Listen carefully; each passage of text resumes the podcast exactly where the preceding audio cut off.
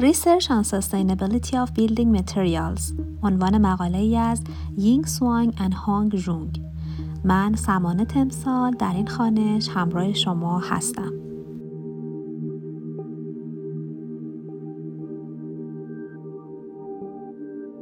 انتخاب مواد با مصرف انرژی بالا باعث مصرف بیشتر انرژی در فرایند تولید اولیه میشه و همچنین منجر به افزایش سطح انتشار گازهای گلخانه‌ای شده.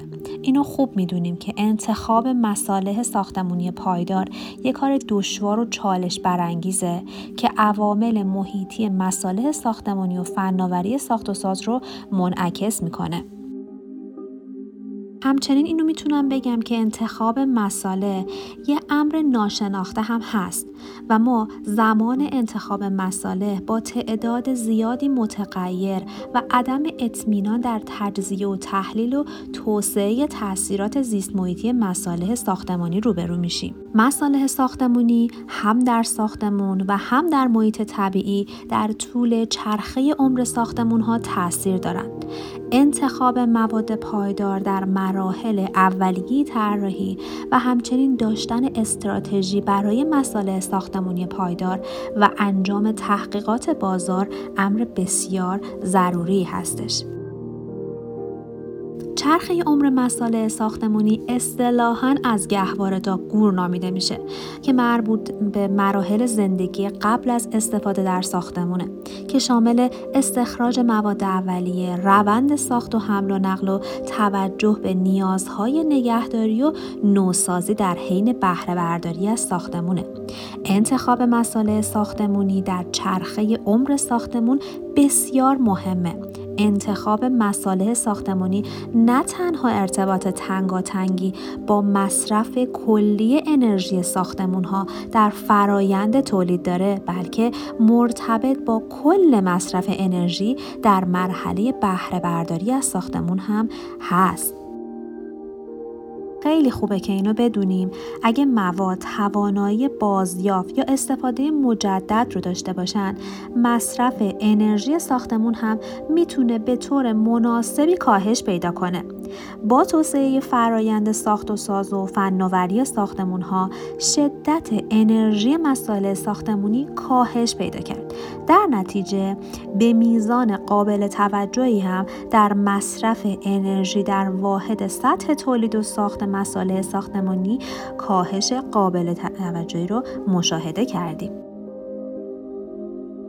توی مقاله یه مثالی راجع مسائل بتونی برای ما اشاره کرده.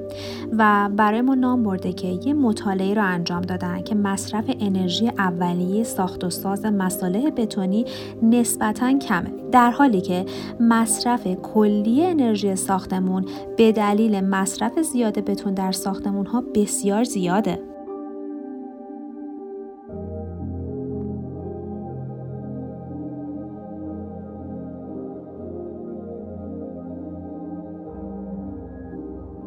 نکته قابل توجه دیگه ای که اشاره داشته این بوده که مشخص کرده که حتی مساله ساختمانی با مصرف کم انرژی اولیه ساختمانی ممکنه حتی باعث کاهش مصرف انرژی کل در چرخه ساختمانی نشه.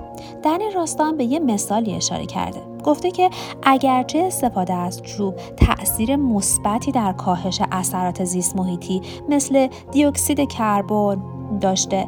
اما برخی مطالعات نشون میده که چوب در نهایت سوزانده یا دفن میشه و در نتیجه منجر به انتشار دیوکسید کربن به محیط زیست هست. در این راستا توی مطالعه‌ای که LSTA نیوزلند انجام داده سه تا ساختمان مسکونی رو با طراحی یکسان توجه کنیم که با طراحی یکسان مورد تجزیه و تحلیل قرار داده. اما مواد و متریال های مورد استفاده از برای سازه رو متفاوت گرفته.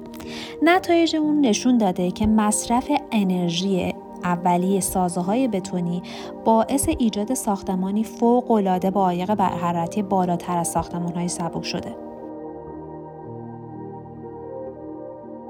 کیس استادی بعدی که توی این مقاله بهش اشاره شده یه مطالعه تجزیه و تحلیل دوباره در السی هستش که بر روی دو تا ساختمان مسکونی هفت طبقه انجام داده که از بتون استفاده کردن. اما در یه مورد از بتون ریختگری یا همون ریخته شده در محل استفاده شده و در نمونه دیگه از بتون پیش ساخته استفاده شده.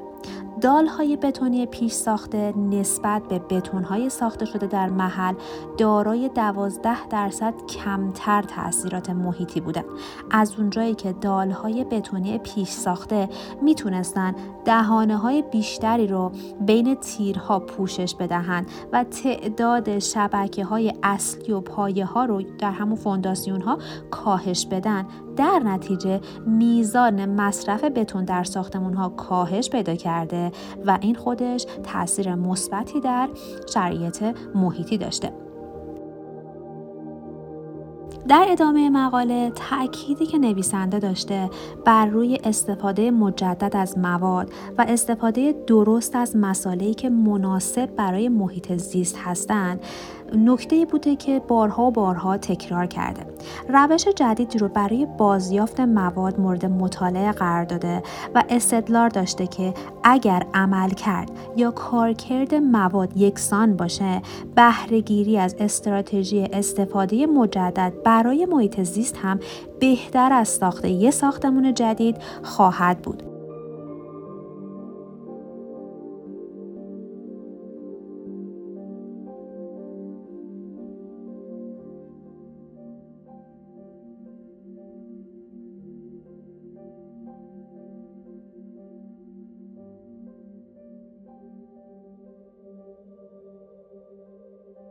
خوبه که این نکته رو باهاتون در میون بذارم. اگرچه بسیاری از تحقیقات سعی در حل مسئله انتخاب مواد داشتن و نسبت به مقاله که من تا الان مطالعه کردم این دغدغه بسیار پررنگ بوده اما هیچ تعریف یکسانی از مساله ساختمون پایدار تا به الان وجود نداشته. مقالاتی در سال 2007 تا 2011 هم اشاره داشتن که انتخاب مساله و مواد برای ساختمون های پایدار در فرایند تولید و همچنین بررسی منابع و بهرهوری انرژی بسیار اهمیت دارند و این مواد باید آلودگی کمتری داشته باشند و هیچ تاثیر منفی حتی بر سلامت انسان نداشته باشند.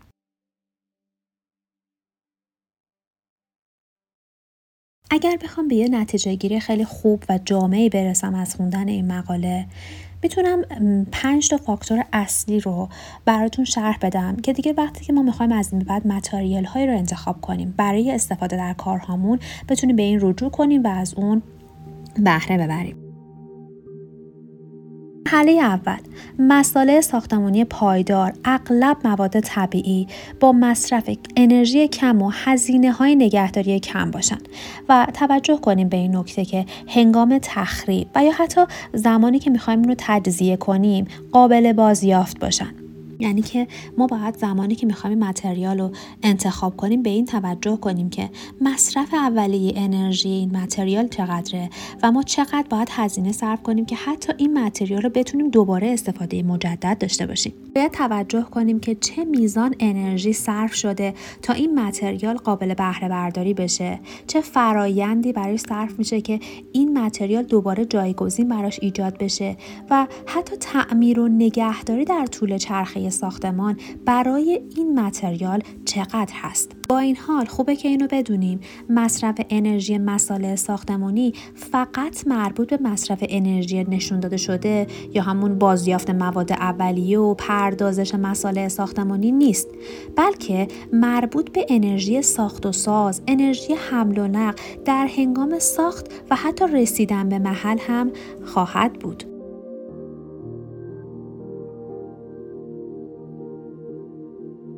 نکته بعدی طراحی و ساخت ساختمون های با دوامه. وقتی که ما ساختمون های با دوامی رو طراحی می کنیم نیازمند کمتری هستیم نسبت به تعمیر و نگهداری و حتی رسیدگی به اونها که خودش باعث افزایش چرخه عمر ساختمون هاست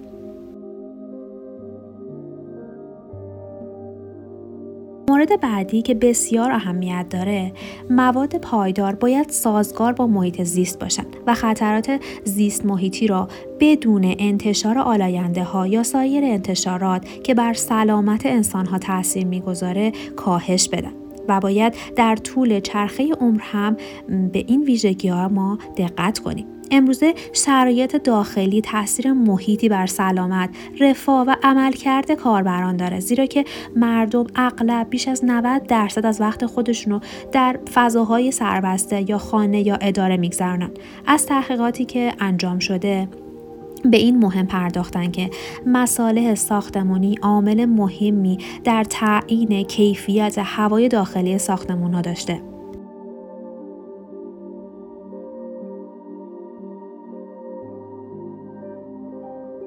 نویسنده به این نکته اشاره می‌کنه که بعضی از ترکیبات عالی که در متریال ها وجود داره با آزاد شدن اونها تاثیرات نامطلوبی بر سلامت و راحتی و بهرهوری انسان ها داره. حتی این مواد که حاوی آلاینده ها هستند نه تنها در طول چرخه عمر اثرات سوی دارند بلکه حتی تاثیراتی بر روی کارگران در طول فرایند تولید ساکنان در مرحله استفاده از بنا و باعث آلودگی در طی بازیافت و مراحل نهایی اونها میشن بنابراین مساله ساختمونی پایدار موادی هستند که میزان انتشار مواد سرطانزا در اونها کم و یا هیچ باشه و مواد مزر یا محرک ها هیچ تأثیر منفی بر ساختمان و محیط طبیعی نداشته باشند.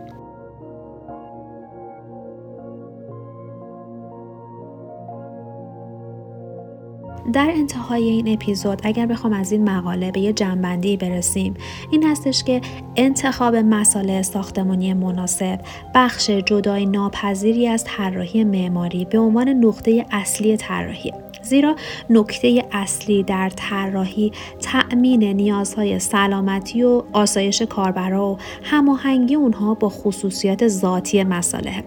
ارزیابی خصوصیات و تأثیرات زیست محیطی مساله ساختمانی هسته اصلی معماری پایدار و طراحان باید توجه بیشتری به انتخاب مواد داشته باشند.